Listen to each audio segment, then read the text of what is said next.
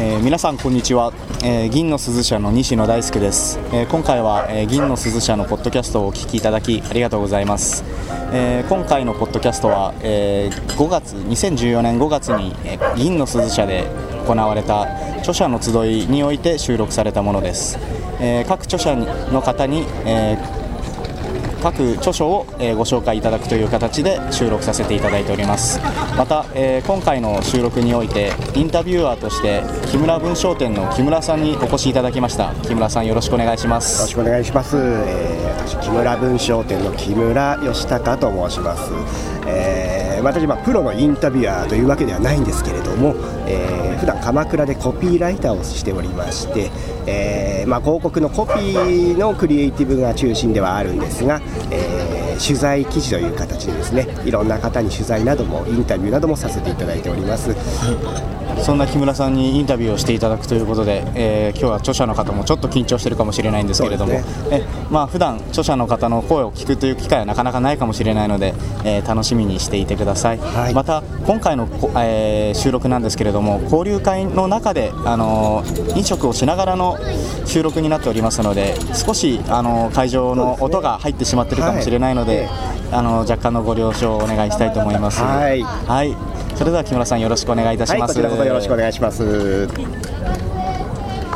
はいあの私が今までに書いた本2冊のタイトルは「異文化への旅路1」それから「異文化への旅路2」ですそしたら今度は書籍について伺っていければと思うんですが、はい、こちらのはワンツーという形ですので、はい、連なる形でも構いませんしそれぞれであの一つ一つという形でも構わないんですけれども、はい、これらの書籍をどういった思いで、あるいはどういったことをお考えになりながら執筆されたか伺いますか？はい、あのもともとあの書き始めたのは2の方だったんですね。でそれはあのアメリカに1年2ヶ月長期出張しまして、えっと、そのアメリカ滞在でいろいろ考えたこと自分の越し方それからドイツアメリカ日本を比べて感じたことをあの書き始めたんですけれどもそれがあのこの「銀の鈴社の」の編集長のあのアイデアでそれを1冊目にするよりもまず自分自身について自分自分史を書いたらどうかって言われましてね。それであの姉の勧めに従って自分史をまとめたまとめてそれが一として最初に出版されましてそれから、まあ、最初に書いていた原稿をその続編として加えました。それがあの2になります。実際の僕自身もほとんど海外経験ってないに等しいんですけれども、はい、例えばこの書籍をどういった方に読んでいただきたいと思われますか、そうですね。やはりあの私のの学今まだ私現役の大学教員なのであの学生若い人向けですね。若い人があのやっぱり日本はとてもいい国なんですけれどもそこに閉じこもっていないで、うん、広い世界に出ていってで広い世界の中で日本を考えてほしい、うん、そういう思いが一番強いと思います。まあ、今一番読んでもらいたい若者若い方々も含めて、ええ、日本人ってどうでしょう？世界に対するスタンスとは、まあ、人それぞれ個人個人異なるとは思うんですけれども、うん。視野はやはりちょっと狭いとか思われますか？あるいは世界に対してこうちょっと臆病とか。狭い臆病というよりも、はい、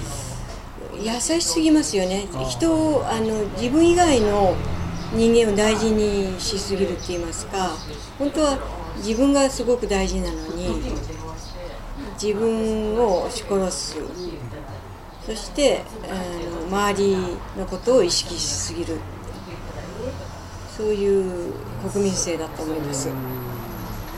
だけど、まあ、この書籍を通してもっとこの今おっしゃられた面も含めて、ええ、まあ、ある意味本当の意味ではグローバルな、うん、あのまあ、若者育ていけたらというお考えじゃないかなと思うんですけれども、若者以外若者上の世代、あるいは中高齢の方々を含めて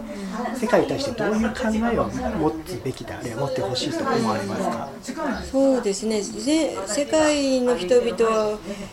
相手にはやはりその日本人のいいところは知ってほしい、そういう、えー日本人の弱点ではあるんですけども逆に言えば強い、えーの長所である他人を思いやる気持ちそれから全体のハーモニーを重んじる自分すごく謙虚ですよね日本の人ってねこれはもう本当に素晴らしい美徳だと思うんで。世界の人々に学んでほしいと思いますよね。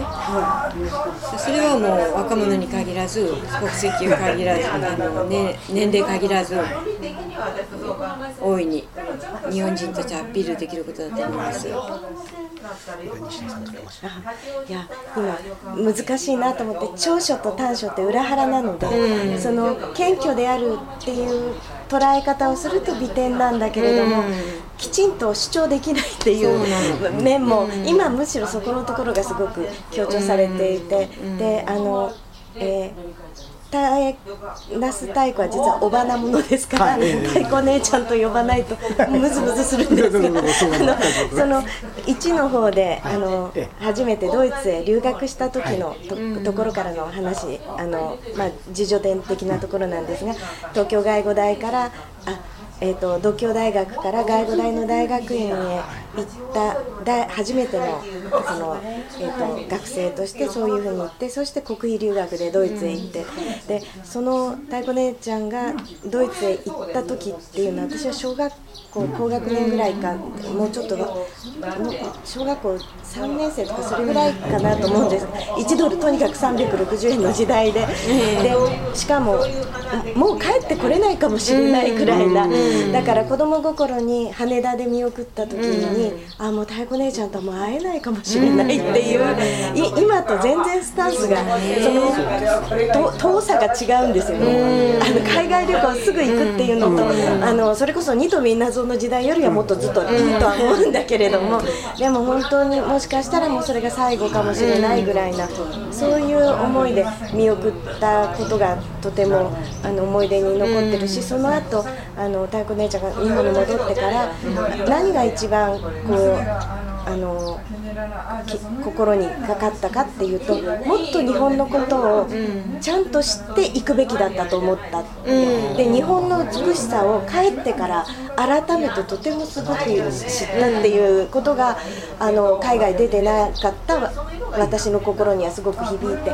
そこにちょうどあった例えば小さな有田焼の小さな、えーと、箸置きだの、そういうもの一つずつにほら日本はこんなところにもこんな美しい、あの世界があるってそういうことがやっぱりすごく素晴らしいっていうふうに言ってたことがとても印象的ででここの本の中にもやっぱりその思いその発見っていうかその感動がやっぱりすごく詰まっててその海外行ったことない人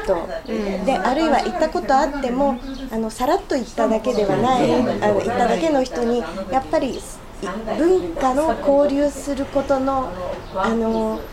面白さっていうか、意義ですかね、そういうのがこの本から伝わってくれるといいなって思いました。あありがとうございます。出来のいい名名がまとめてくれました。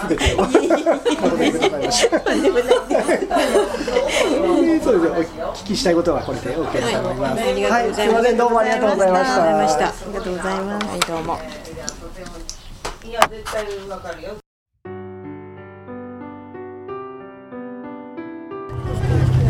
今回のポッドキャストはいかがだったでしょうか、えー、著者の声を聞くという、えー、機会はあまりないかもしれなかったのですけれども皆様お楽しみいただけたでしょうか、えー、インタビューをしてくださった木村さんいかがだったでしょうか？はい今回ですね、えー、たくさんの著者の方にお話を伺って、え、それぞれの本を書かれた時の思いですとかどういったこう読者の方に読んでもらいたいですとかそういういろんなお話を伺えて大変楽しい時間を過ごさせていただきました。またそれぞれの本に対する興味ですとか魅力もすごく感じられて改めてそれぞれの本を読んでみたいなと思いました。はいありがとうございます、えー、今回はインタビュアーとして木村文商店の木村さんにご協力いただきました。木村さんどうもありがとうございました。どうもありがとうございました。それでは皆さんまた次回もお耳にかかりましょう。さようなら